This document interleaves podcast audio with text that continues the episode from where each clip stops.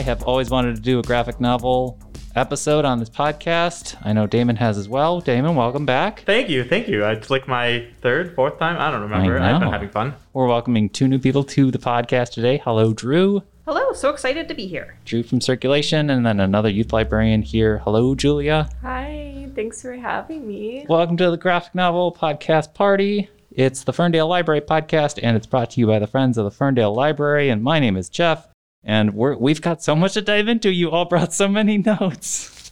I think it. I think it goes without saying. This is like a catchphrase I am seeing all over social media and TikTok lately, and it's kind of a a soapbox that a lot of libraries and bookstores have been standing on lately, and it is that graphic novels count as reading. I think that goes without saying today.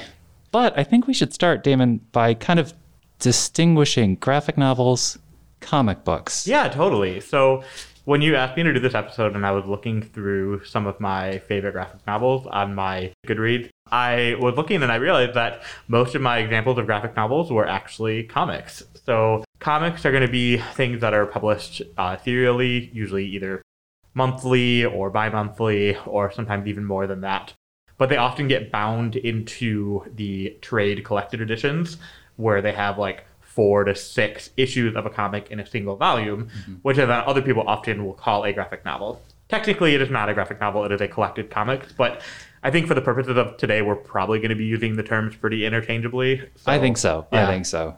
And this might be inaccurate or lazy, but I always thought of like a graphic novel tends to have a beginning and end, and graphic and comic books are a little looser. They might be ongoing for indeterminate periods. Sure, totally. And that's not to say that graphic novels can't have sequels or have like be a part of a series, but comic books tend to be more digestible, smaller chunks. Mm-hmm, mm-hmm. Yeah. And then, of course, there's manga too, which is an art form usually or entirely in black and white for starters. But we aren't covering manga today. Yeah, so we are not, but manga is traditionally like think comic books in Japan. It can be any sort of genre. Yeah. You've got your romance mangas, you've got your adventure mangas, you've got everything. Um, it would be a whole new episode that I hope we can do someday. Yes, absolutely. Well, I want to start off just going by. I mean, we are all avid graphic novel readers. What's what's the most very most recent thing everyone's read? Who wants to go first? I can go first. Yeah. Um, so I just finished um, a, uh graphic memoir done in very, very short episodic pieces to kind of like undermine that sense of the graphic novel as being as having a more continuity to it. It's called Talk to My Back. It's by Murasaki Yamada, and it's set in an apartment complex between 1981 and 1984. Um, it's very, very simple art. And over the course of these years, we watch the main character, who is a woman named Shurikuru, go through the process of identifying what she's unhappy with in her life, separating herself emotionally from her children to a certain extent to allow them independence. And it doesn't get to the point where she transitions away from her marriage despite the risk, but it shows all of the internal processes in these three to five page stints. And the amount of emotional depth that is conveyed from her internal monologue in these very simple drawings is really, really profound. I loved it. How about you, Julia? Well, I'm currently reading one, despite the fact that I've been recommending it to people for like months now. I'm just reading it now, but I know it's good. librarian life. Yes. It's called Moms by Yeong-Shin Ma. And it's a Korean graphic novel that recently got translated by Janet Hong. It follows this great group of mothers in their mid 50s. They're all kind of going through a bit of a crisis. They're like struggling with financial aspects of their lives, their romantic relationships, having boring jobs, things like that. And in order to counteract this feeling of a lack of fulfillment, the group really embraces some crazy, outrageous adventures. They get into like a bar brawl, they're like going night clubbing. It's great. and what I love about this book is that the author literally based it on his mom's diaries that he found. Oh. and so it's fiction, but it's like teetering on autofiction where it's like, oh, this is kind of reality. And it's really fun, it's funny, it's realistic. I love it so far. What is the illustration style? Is it more realistic? Is it is it a little augmented, cartoony? It's a little cartoony. Okay. It sounds like it should be though. you know, Yes. because of the antics. very much. That sounds amazing, and I just I really wonder what his mom thinks of this book. Right. Like, Yeah, is like, she still alive? Is she reading these? I would need to look into that. but I can imagine, like, if I did that, my mom, she would not even touch the book. She would be like, I'm not interested. Like, Amazing. I already lived it enough. How about you, Damon? Uh, the most recent one I read is not about middle-aged women. Um, it is a middle grade novel. Um, it is called Clash by Kayla Miller. It is the fourth book in the Click series, following sixth grade Olive as she moves through life and works through middle school. Uh, the first book actually starts in fifth grade, but now we're in sixth grade. So, yeah, it's just kind of realistic fiction, her trying to befriend the new kid in school, and I don't have much more to say about it, but I was just wanted to be honest about the last one that I read. so, Mhm, yeah. mhm.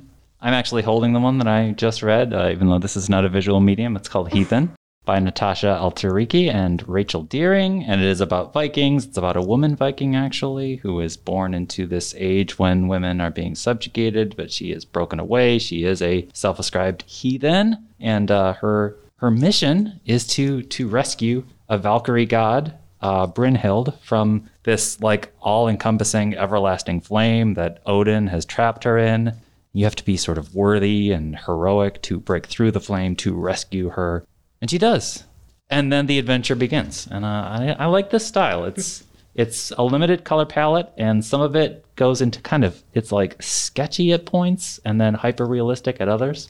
I really enjoyed it. It was a fun ride, well paced. Um, let's talk about like uh, how we got into graphic novels. Does anybody remember what some of your first graphic novels that you ever read were?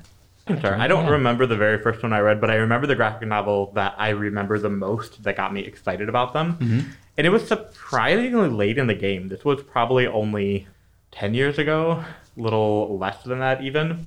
But I had gone to the library to kill some time. I was meeting up with a friend later that day, and I saw a book on the shelf called Nimona. And have any of you read Nimona? love it. Oh my gosh, fantastic! Love so Nimona is by author N.D. Stevenson. Uh, they recently, or he recently changed his name, but uh, yeah. So it's about a shapeshifter girl who apprentices to a guy who is trying to be the best evil supervillain, and it is amazing. It's one that I'm sitting there in the library, trying to be quiet, and I am cracking up. There are tears going down my face because it was so funny. And I actually went out and bought it immediately after leaving the library because I knew that I would want to read it more than once. So, yeah.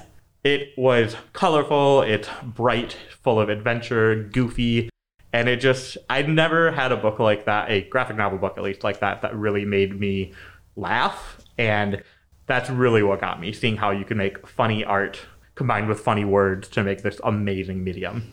Excellent.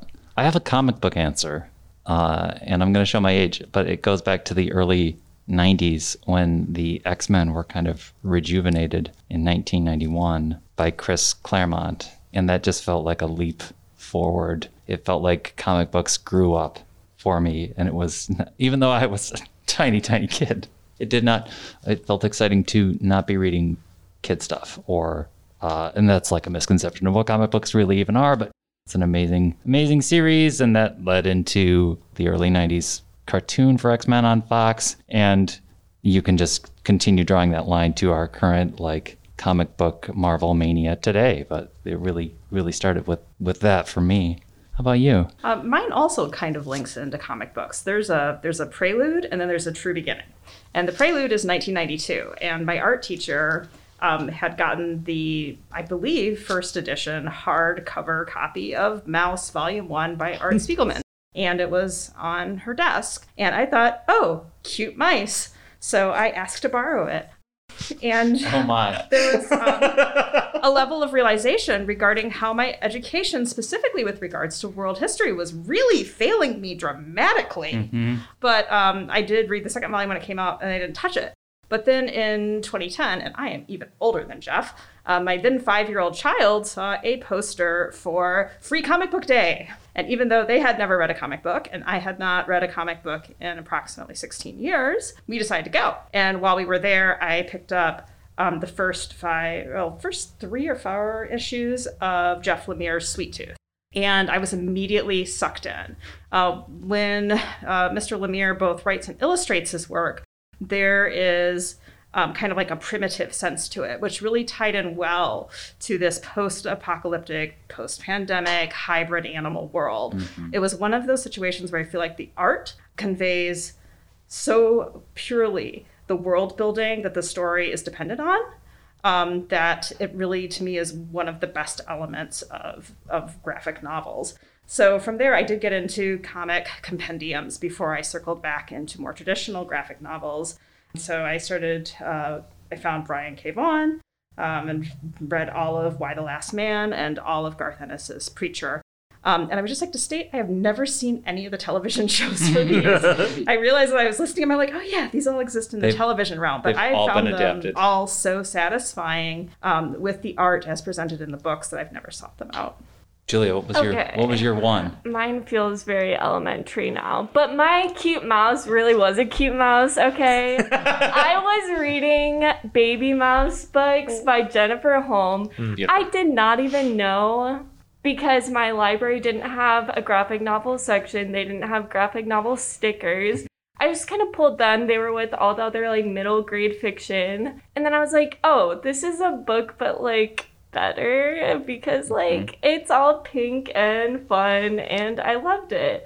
Like Babymouse is so not serious, but my little perfectionist heart loved the series because Babymouse is always messing everything up and it's always okay. Mm-hmm. And I was like, that's what I needed. so that was definitely like my first graphic novel I got into, even though I didn't even know mm-hmm. it was a graphic novel. That's wonderful. I, and I wanted to get into, and we could have even started with this, like what it is about this art form, this this genre of storytelling that that we all appreciate most, that we find fulfilling as readers. I don't even know what I had the answer, but you all have lots of notes. I'd love to hear what you think. well, recently, and by recently I mean the past couple of years, I was going through like major reading fatigue. I was in grad school I was looking at a lot of words all the time. And I was like, wow, is this ruining reading for me? And that's when I got back into graphic novels. This was like 2020 ish. And I think graphic novels can just be such a great format for people that maybe struggle getting into reading, are more visual learners, are having reading fatigue. Like, just want something a little bit more immersive, maybe than a traditional novel can be. And yeah, that's like definitely what made me get back into it. But I feel like there's so many things that can just make graphic novels such a great format for a variety of people that maybe don't explore that option. So I totally agree with that. I also wrote down less tiring in my notes. Mm. Um, that that reading fatigue. You can read them for it feels like you can read them for so much longer before your eyes start getting tired and it's just you feel like you accomplished so much more because suddenly oh i've read a whole book in one sitting and i've only been reading for a half hour. This is so cool. How did i do that? I really also like in graphic novels seeing all the different art forms and the different illustration styles. I'll definitely say that certain ones draw me in easier than others um, but it's still really cool to see what different authors do with different things. The Lumberjane series is one of my favorites, and it's written by a whole team of authors and a whole team of illustrators. And so, some volumes, you'll go from one volume to the next volume, and suddenly it'll be like a completely different art style because somebody else is illustrating it, but it's still taking that same core set of characters and putting them on journeys. And it's just, I love that. It's really cool. Yeah. There's an interpretive element present in graphic novels that are not present in, in non graphic work. So when I get a graphic novel, the first thing I do is go through the first five or so pages and not read any words, uh, get a sense of how the art flows. Um, and how the serial structure is going to go. Is this going to have a lot of full page spreads? Is this going to be a quarter system? Like, how is it going to go? And from that, I often get a sense of here's um, here's what, how I think it's going to flow. And when the um, writer contradicts that. Sometimes I get frustrated, um, but other times I'm really impressed. And I think one thing that makes a good graphic novel is the relationship between um, the author and the illustrator, or illustrators and authors, and whether or not their serial their ideas of the serialization seem to really build on each other or seem to simply be here's words and here's story mm. and they overlap here so the ones that like really really strike me are the ones where there's kind of like a seamless flow and i'm still surprised but i can see where the flow is coming from mm-hmm. I really respond to that that interpretive. I, I really like uh, this collaborative uh, element that is going on between the author and the illustrator, and how the illustrators are telling the story as much as the author is, and how there can be such variety and dynamism added to a simple scene of dialogue because of the decisions that you're seeing being made by the illustrator of maybe it's suddenly a close up of the person's face or it's a different angle and, and it's cinematic, I guess, almost in that in that in that respect. There's jokey memes that say, you know, reading is staring at, you know, dead trees and hallucinating things in your head or whatever. Uh, you are when you're usually reading a book, you're trying to like maybe try to picture it in your head as though it were a movie. The illustrator is doing that for you, but making very exciting decisions while doing that. I love that about graphic novels. But then there's another element. There's, there's some times where there's there's author and graphic author and illustrator are one and the same, mm-hmm. and that's also interesting too. Yeah, we see that a lot with um, web comics that have been yeah. published. Mm-hmm. That it's the same person doing both the illustrating and the all the text going into it, and I find that fascinating too because then they don't have to like agree with somebody how it needs to go. They just need to decide for themselves, and you really get to see the boundaries kind of being pressed with what you're able to do mm-hmm. with like even just with how things go in between the lines on the comics and just how they make it flow it's just it's fascinating. Mm-hmm. yes. One of my favorite like authors of graphic novels is lisa hanawalt and she also makes shows oh. which she yeah she made bojack horseman tuca and birdie she makes some great graphic novels and she's doing all the writing and all the illustrations. Incredible. Yeah. It's like a very deep world that mm-hmm. she's built mm-hmm. with her illustrations and writing, which is really cool. And then, question for parent, but also youth librarians in the room. I'm so glad you're all here. Uh, I don't know how uh, how typical this interaction is, and I'm not I'm not going to call out any patrons, but you you see a lot of people also talking about on social media. A librarian will encounter a parent coming to that saying, "I'd really like my child to read something, but not graphic novels." And then maybe we could open that up and then talk about maybe some other misconceptions that people may, but we think people may have about graphic novels. Fortunately for us, there have been studies that have been conducted on uh, comparing different medias of reading and what they bring to the table. And so, in an old University of Oregon study, they looked at rare words. So, these are words that occur in the English language or in any language, really, but they're just less common. And so, as kids are learning language and learning literacy and all that stuff, it's things they're not going to encounter as often. And it was shown that graphic novels and comic books tended to uh, contain way more average rare words than other mediums, more than children's books by almost double, but even more than adult fiction books, which was super cool to see. And not only that, not only are you getting these new words that kids are learning, then they have a way to figure out what they mean as well, because it's not just the text on the page. You've got the images helping out with meaning there, and it's just so wonderful. So for anybody that says it's not real reading, it is 100% real reading when you're reading graphic novels. It helps with literacy the same, if not even more so. That's great. Visual literacy is a part of literacy overall. The ability to look at a graphic and extract information from it and apply that information to the story that you're able to read is an actual skill. And some people um, don't develop it. Um, that can actually be really useful for people. Um, okay, quick side note my child is finishing high school and I have watched the transition from a balanced curriculum to a curriculum that really pushes STEM. Mm. That's very, very focused on science and math. All well and good, but being able to read a um, complex image is useful for that too. It's not just about being able to appreciate art and history and the visual representations through time. It is an actual skill. And you can see people who have been exposed to that opportunity to develop that skill at a young age versus people who have to learn it in organic chemistry.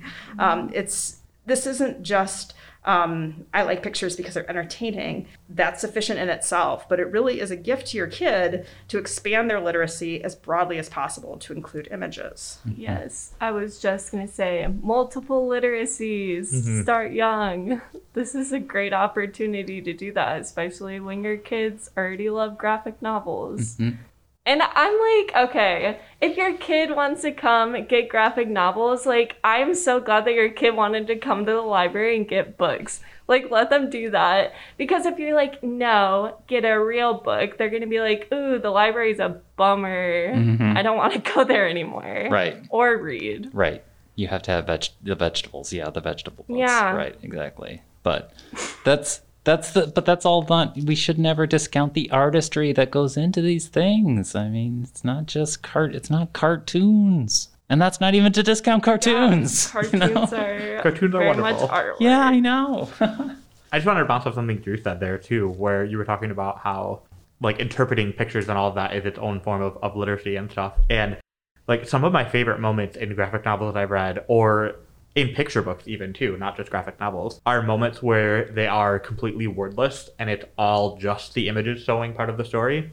One of my favorite is not actually a graphic novel, but it is kind of half a graphic novel, The Invention of Hugo Cabret by Brian Selznick. And that one is you look at that book, it is like three inches thick. But then you open that book, and there's like a chapter of just straight text, and then there's like 50 page spread of this beautiful pencil drawings that are telling the story. And each page you're zooming in on something else and learning a little bit more. And it's just without any single word going on on those pages, you can learn so much about the story. And it's such a cool way of, of reading.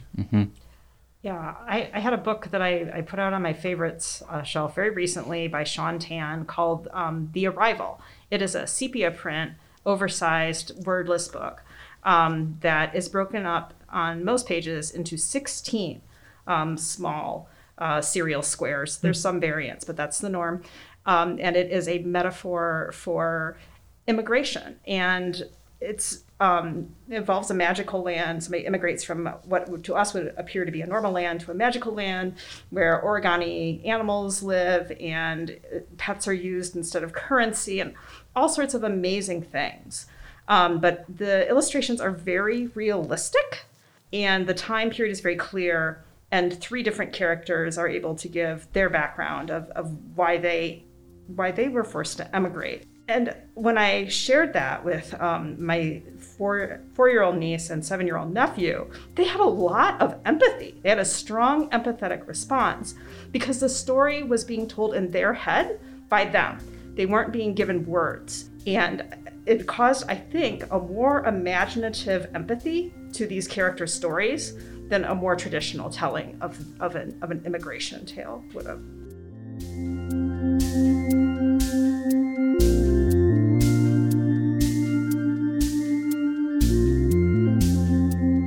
Transition into talking about our all-time favorites, which I'm sure was hard to nail down. I, I have to confess uh, to everybody before this started at like 2.30 i messaged jeff on chat and i'm just like there is no way i can come up with only three as my top graphic novels. So i apologize in advance.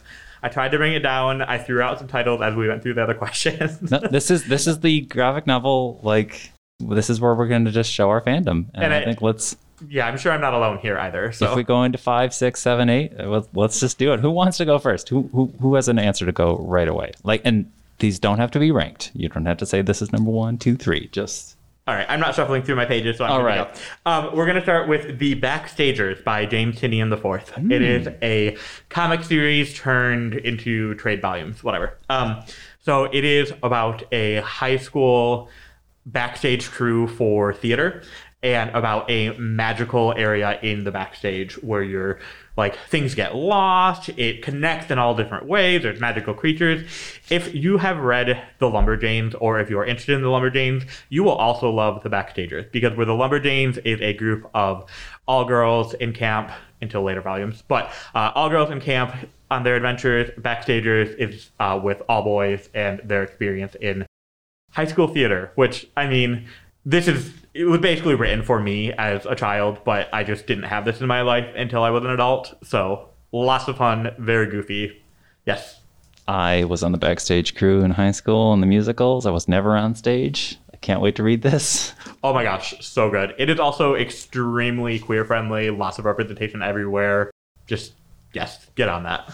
Amazing. I need it, but in an orchestra pit because that's where I was during musicals.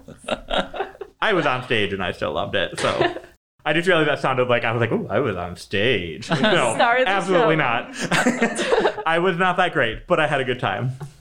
Julia, what's one of your favorites? Oh, okay.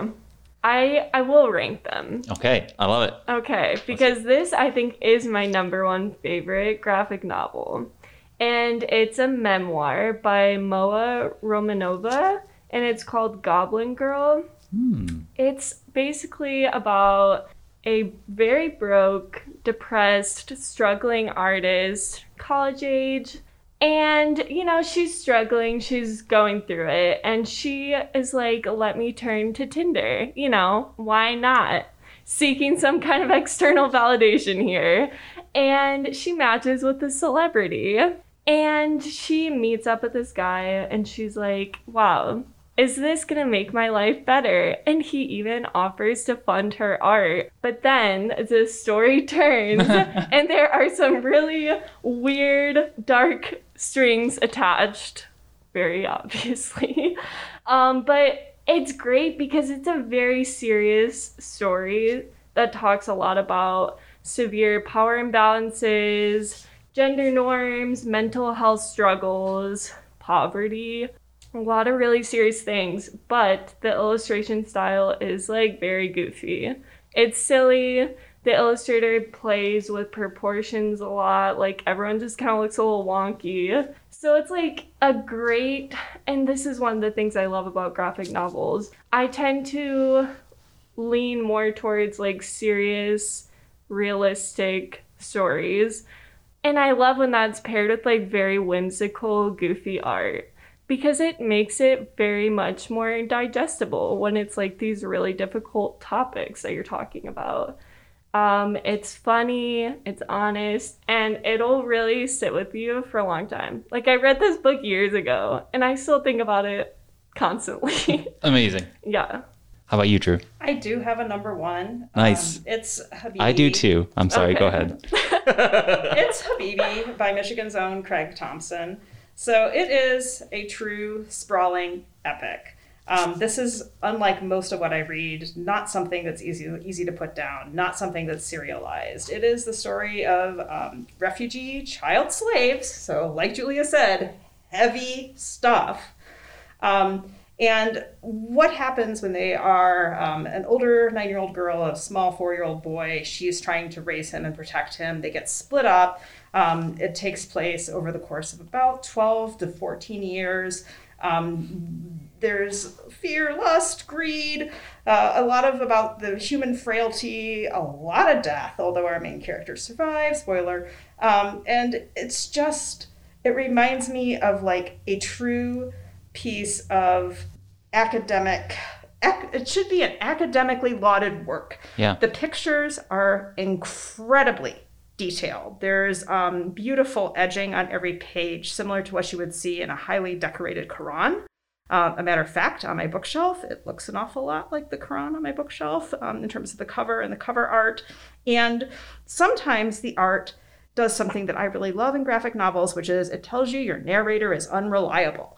So by going through and interpreting the visuals, you can learn much more than what is being told to you. And that allows you as the reader to have that moment of, aha, I know something here that maybe even the main character telling me what's going on doesn't know. And I love that feeling in all forms of fiction. But for me, um, the depth, scope, and emotional complexity of Habibi just makes it an incredible work of art. I am all for having graphic novels. I don't know. I, mean, I'm I'm old and I just don't know to be taught in a curriculum in advanced placement English classes, right up there with Tale of Two Cities or Anna Karenina or Awakening or Things Fall Apart. And I think that book is a contender for sure. The artwork is amazing. I do know what my number one is. We'll get to it later. It's been mentioned several times on this podcast. Actually, I'll just I'll also just my number one. So yeah. actually let's go ahead and talk about Saga. because the book I'm holding is going to be in reference to Saga. But yeah, um, if you listen to the podcast, you know I love Saga. By Brian K. Vaughan, and it is a not a not a not a doomed love story, but um, an imperiled love story, and a story about a family and a um, uh, these. This is an outlawed love. These are two warring species, and you know they come together. There's a daughter, and we are following the, this memoiristic story that is full of adventure and love and violence and lots and lots of heart and lots and lots of really light moments and scary moments. Damon, your thoughts on Saga? I'm sure Shot Saga's on your list. Uh, I mean, you're summing up pretty good. I mean, I could ramble about Saga for hours, and I will choose not to do so right now. It is one of those things that I am not typically, and I said this in the sci-fi podcast too. I think I am not s- typically super into like space opera style um, anything. Where it's like people from all these different planets, intergalactic war going on, all of that stuff happening. Because sometimes it's just like too much to keep track of. But the way Saga does in framing it around this familial relationship and how all of their connections between all these people and places they meet and how that all works makes it so so so good. I mean, I have never screamed at a book until Saga. I have cried at books before and after and during Saga, but never screaming. I literally threw the book across the room at one of the volumes. Um, and thank goodness it's back. It's yes, it's uh, it's really a survival story, isn't it? And not necessarily always harrowing survival. Sometimes it's a little bit mundane survival. Sometimes it's day to day living and travel and evolution of this family. So Saga once again, love fest for Saga continues. Just if you do end up reading it, don't get attached to anybody, Literally anybody. literally anybody, because you will be angry later. So. Another heavy thing that the graphic novels do well that Saga does exceptionally well is the narrator is a child. That's right. And there's a lot of grief. Um, and I find that that representation of grief reads so much more realistically to me than how grief and children's interactions with the world generally Yeah. have been presented.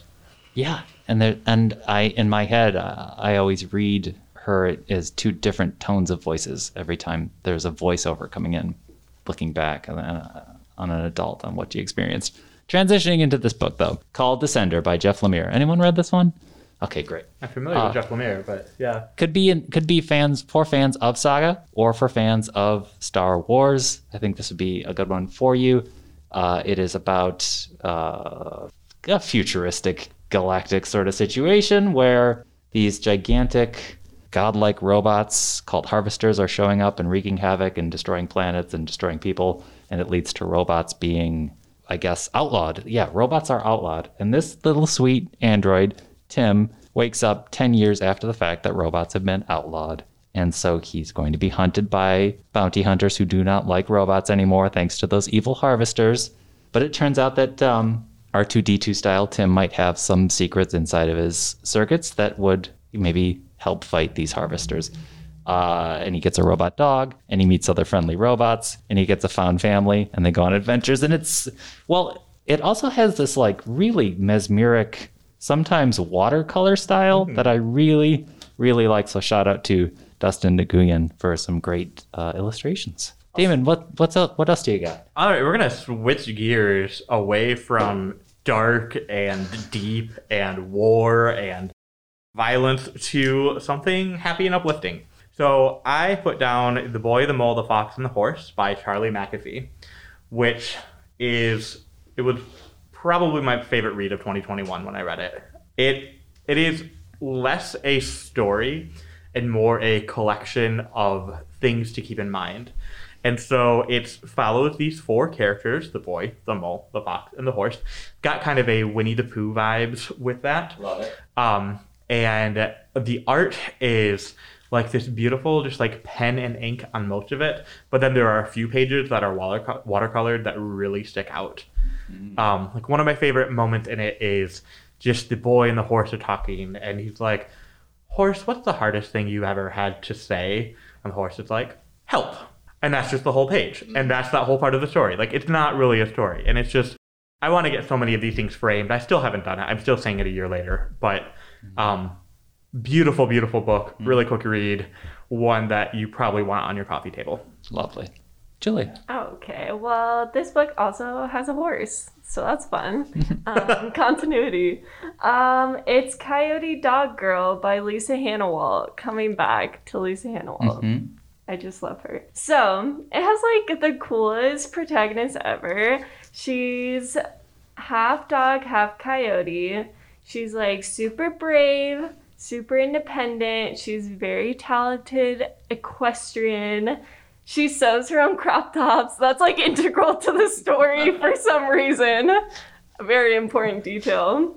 Um, so the story follows Coyote and her trusty steed Red, and they're going on one of their classic adventures. I love that the book acts like you know them. They're like on another adventure, and you're like, yeah, of course. um, anyways, so they're just out and about, and their trip gets interrupted by a pack of vengeful bad dogs. Again, we don't really get that much backstory. We just know something happened in the past. but it ends up separating Coyote and Red. Coyote's injured, but she's found by a pack of coyotes. Love love that. and gains strength, then goes out on like a solo adventure, which she has to reckon with because she does not like being alone. So that's fun. And um, you know, has to try to find Red again. And it's a very like playful take on a western. It goes from like Hanawalt's really classic like slapstick, like punny kind of humor to like very bleak in a matter of pages, but it's got a really fun, bright, silly illustration style and it just like plays back and forth between the story and the illustration. I love it. Love it. Yeah. I love, and that that sounds a little bit like um, Tuca and Bertie and, and some that sort of fast contextualization Yes. exposition. You know these two. Exactly. You know what they're up to. Yeah. And I like that invitation of the author to just say, "Come, just come on along, have fun with this. Yeah. Just come on." Yeah, I love that. Yes. How about you, Drew? My favorite comic compendium that I go back to over and over again is John Allison's Giant Days, um, which I believe there are 13 volumes of if you count the the original prelude. So it's about um, three uh, students uh, initially. There's there's three main students uh, starting their university education in England. One is a beautiful, innocent, sweet-natured person. One is a uh, well, you go straight into your medical education. There's no pre-med education. As a, a very driven, anxious, focused um, medical person, and the other one is a spoiled, rotten emo goth girl. Lots of skulls, adorable leggings. The art is bright, simple, fun, and quick. Um, along the way, they pick up boyfriends, they have conflicts with people who live around them, uh, they discover drinking. Um, lots of like developmental milestones of early adulthood are touched on, usually in really hilarious ways. Each character grows and becomes more complex, but always in a way that remains true to the ideals that you see the characters begin to claim for themselves. So there's moments of self identity and there's moments of external um, pressures on people and how they respond. It's really just fun.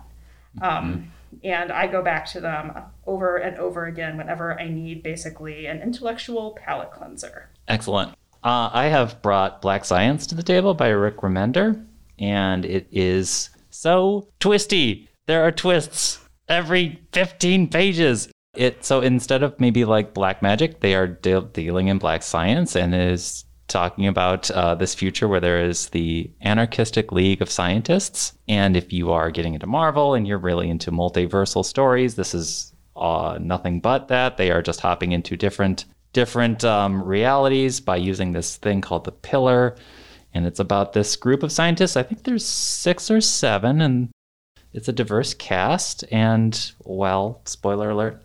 If you, I mean, really, this isn't a spoiler alert. One of them, of course, is going to kind of sabotage the whole mission, and then they all get lost, and then they have to keep their way back. And what's going to happen? The uh, illustration style is kind of uh, heightened at points, um, but also realistic. But uh, I like the style going on here. It's super fast paced, and uh, uh, it has that found family element between the anarchistic scientists that I always enjoy in these stories. Damon, you've got some more? I do. And as much as I don't want to mention another Brian K. Vaughan, I have to shout out another one, and that is Paper Girls. Part of the reason I'm shouting this one out is it is complete, so you can read it from start to finish. Don't have to wait for any more volumes or issues to come out. You can just dive right in.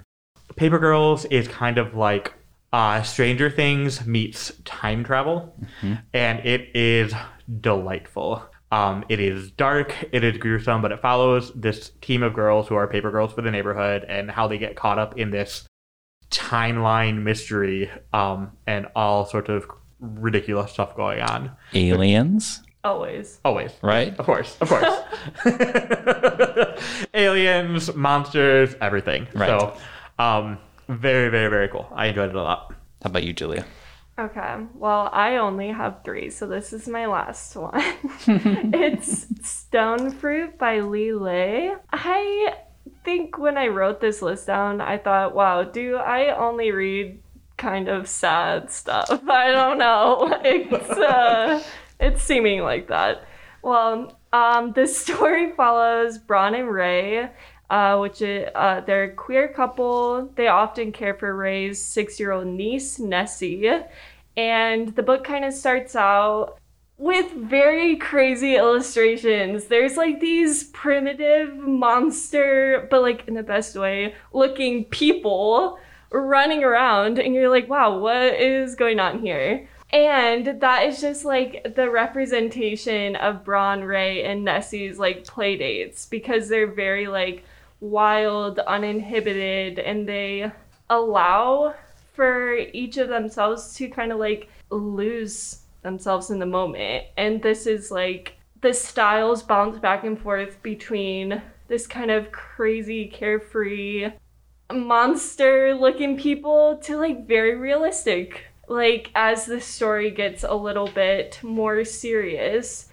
Because once these playdates kind of pass, um, we touch on a lot of topics like family tensions, religious trauma, struggles with identity, like some LGBTQ issues dealing with religious trauma. Um, but the, when the characters are together and they're outside in the wild, they really get to lose themselves, and that art style really reflects that.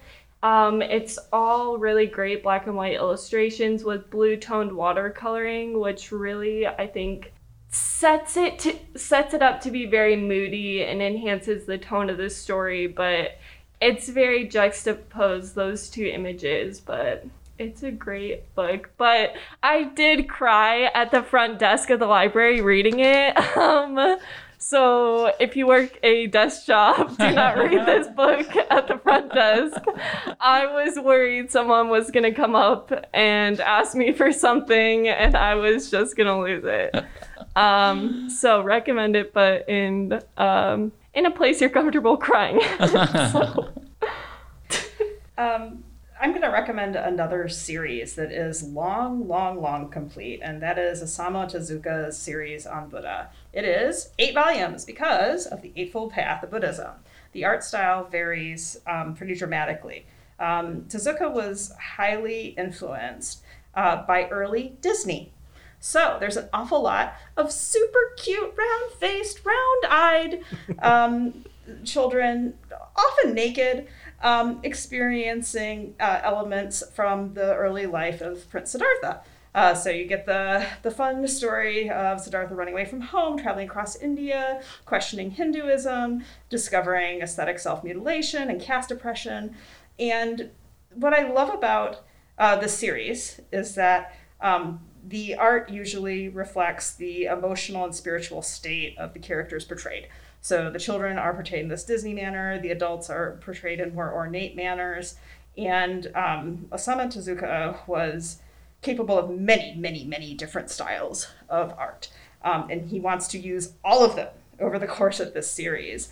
Um, I love how a, a lot of um, my graphic novel reading um, are either histories or um, memoirs because um, I think that one thing that serialized visual storytelling can do is take a life that is complex and make it uh, understandable more quickly than when you're reading, say, a biography of, of a subject.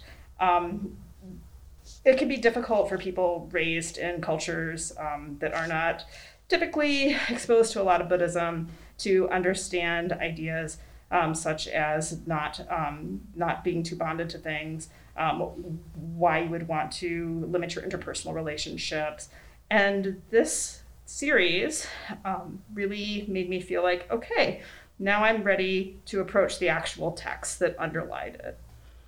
Right on. I wanted to shout out a very big, very beautiful, very also heavy book. It's also heavy to hold because it is big, it is heavy subject matter.